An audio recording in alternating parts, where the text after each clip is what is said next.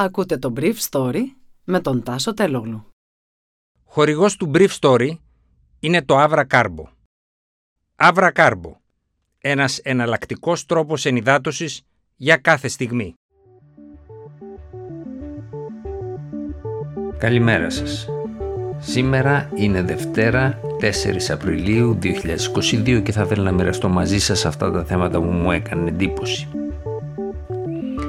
Εγκλήματα πολέμου στην Μπούτσα έξω από το Κίεβο και στο Τράσταρεντς βόρεια του Χαρκόβου. Όλα και όλοι δείχνουν τους Ρώσους. Εκείνοι λένε ότι δεν το έκαναν. Νέες κυρώσεις κατά της Ρωσίας με τις ευρωπαϊκές χώρες και τη δική μας να μιλούν πολύ και να κάνουν λιγότερα. Οι πρώτοι ανταποκριτές έφτασαν προχθές το απόγευμα στις πόλεις δορυφόρους γύρω από το Κίεβο, καθώς υποχωρούσαν οι ρωσικές δυνάμεις. Σε πολλά σημεία δεξιά και αριστερά του δρόμου υπήρχαν πτώματα σε αποσύνθεση, σε κήπους, σε υπόγεια της πόλης Μπούτσα η κατάσταση ήταν πολύ πιο δραματική. Μια γυναίκα είπε στον ανταποκριτή της Μπίλτ ότι ο άντρας της δολοφονήθηκε από τους Ρώσους όταν διαμαρτυρήθηκε επειδή δικαιωόταν το σπίτι τους. Τον φύλαξε στο σπίτι και στη συνέχεια τον έβγαλε στο δρόμο. Άλλοι δολοφονήθηκαν κατά την έξοδο των ρωσικών στρατευμάτων ή αφού βασανίστηκαν. Τέλος, άλλοι δολοφονήθηκαν γιατί βρέθηκαν στα τηλέφωνα τους φωτογραφίες για τις θέσεις των ρωσικών στρατευμάτων ή οι Ρώσοι τους υποπτεύονταν για κάτι τέτοιο. Σε ένα κτίριο που είχε το αρχηγείο της η μονάδα από την ρωσική από Ανατολή, συγκεκριμένα από το Χαμπάροφσκ, χθες οι Ουκρανοί δώσαν στη δημοσιότητα τα στοιχεία της μονάδας, που ασφαλώς θα κατηγορηθεί για εγκλήματα πολέμου. Στο υπόγειο λοιπόν του αρχηγείου αυτής της μονάδας υπήρχε ένα δωμάτιο, το οποίο είχε καταληφθεί από τη ρωσική μυστική υπηρεσία και στο οποίο φαίνεται ότι έγιναν δολοφονίες ανθρώπων που είχαν προηγουμένως ανακριθεί και βασανιστεί. Η ρωσική πλευρά ζήτησε σύγκληση του Συμβουλίου Ασφαλείας για τους 410 ως τη νύχτα νεκρούς της Μπούτσα και υποστήριξε ότι μετά την αποχώρηση των ρωσικών στρατευμάτων στις 30 Μαρτίου ο δήμαρχος της πόλης την επόμενη μέρα δεν είχε το παραμικρό νέο για νεκρούς με αποτέλεσμα να εμφανιστεί το τάγμα Αζόφ και να σκοτώσει τους φιλορώσους κατοίκους της πόλης που κοίτονταν στους δρόμους. Η χρονική απόσταση όμως από την είσοδο των δυνάμεων του Αζόφ έγινε στις 3 Απριλίου σε συνδυασμό με την προχωρημένη σύψη ορισμένων πτωμάτων δείχνει ότι η ιστορία είναι διαφορετική. Αυτή την κατάσταση των πτωμάτων επικαλείται και η Ρωσία λέγοντας ότι κάποια από αυτά είχαν αίμα ακόμα στις πληγές τους και άρα είχαν σκοτωθεί λίγες ώρες πριν μπουν οι δημοσιογράφοι στην Μπούτσα. Εξάλλου, το ίδιο μοτίβο ακολούθησαν και οι Ρώσοι στο Τράστιανετ, σύμφωνα με τον ανταποκριτή του Σπίγκελ Κρίστοφ Ρόιτερ, ένα δημοσιογράφο που ξέρει καλά τις πρακτικές του ρωσικού στρατού από τη Συρία.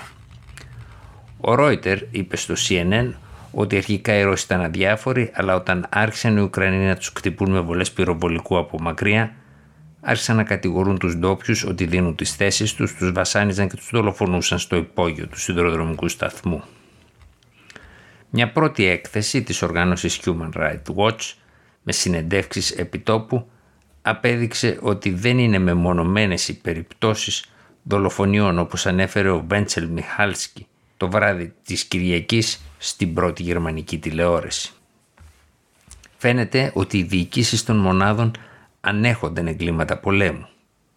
Δεν πρόκειται για συστηματικό σχεδιασμό από ό,τι μέχρι τώρα βλέπουμε, αλλά σε πάρα πολλές περιπτώσεις έχουμε καταστροφή κατοικημένων περιοχών, την χρησιμοποίηση όπλων που απαγορεύονται και ακόμα δολοφονίες πολιτών που θεωρούνται ότι συνεργάζονται με τον εχθρό ή και άλλων εκτός από αυτούς για λαιλασίες.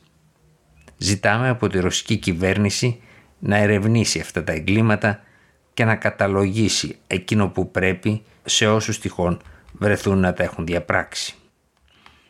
Η Ειρήνα Βενεντίκτοβα, Γενική Εισαγγελέας της Ουκρανίας, ανακοίνωσε χθες το βράδυ ότι 400 πτώματα έχουν βρεθεί μέχρι τώρα στην Μπούτσα. 140 από αυτά έχουν ήδη εξεταστεί από ειδικούς στο διάστημα από την 1η έως τις 3 Απριλίου.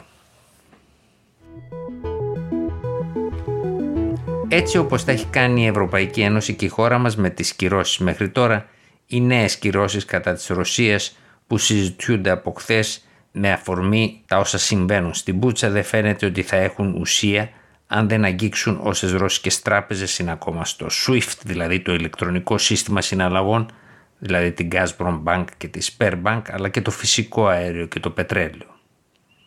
Σύμφωνα με τα στοιχεία που υπάρχουν, ακόμα και οι Ηνωμένες Πολιτείες που επιβάλλουν εμπάργκο πετρελαίου στη Ρωσία από τις 22 Απριλίου, φαίνεται από τις στατιστικές ότι αγόρασαν περισσότερο αργό από ό,τι πριν από τη Ρωσία από τη μέρα που ανακοίνωσαν τις κυρώσεις. Οι Έλληνες εφοπλιστές από τη δική μας πλευρά είναι οι βασικοί κερδισμένοι από τη μεταφορά αργού από τον Νοβοσιμπίρσκ, κυρίως προς λιμάνια της Βόρειας Ευρώπης. Ενώ μέσα από την Ουκρανία που διαλύει η Ρωσία με την εισβολή της, η Gazprom στέλνει περισσότερο αέριο παρά ποτέ το τελευταίο τρίμηνο, τροφοδοτώντας με τα λεφτά των ενεργειακών πόρων την εισβολή της ρωσικής κυβέρνησης. Ο Πολωνέος Πρωθυπουργός κάλεσε χθες την Ευρωπαϊκή Ένωση να προχωρήσει σε έκτακτη σύγκληση κορυφής καθώς δεν δουλεύουν οι κυρώσεις. Χρειάζεται να παγώσουμε όλες τις εμπορικές σχέσεις με τη Ρωσία χωρίς καμιά καθυστέρηση, είπε. Ήταν το Brief Story για σήμερα Δευτέρα 4 Απριλίου 2022.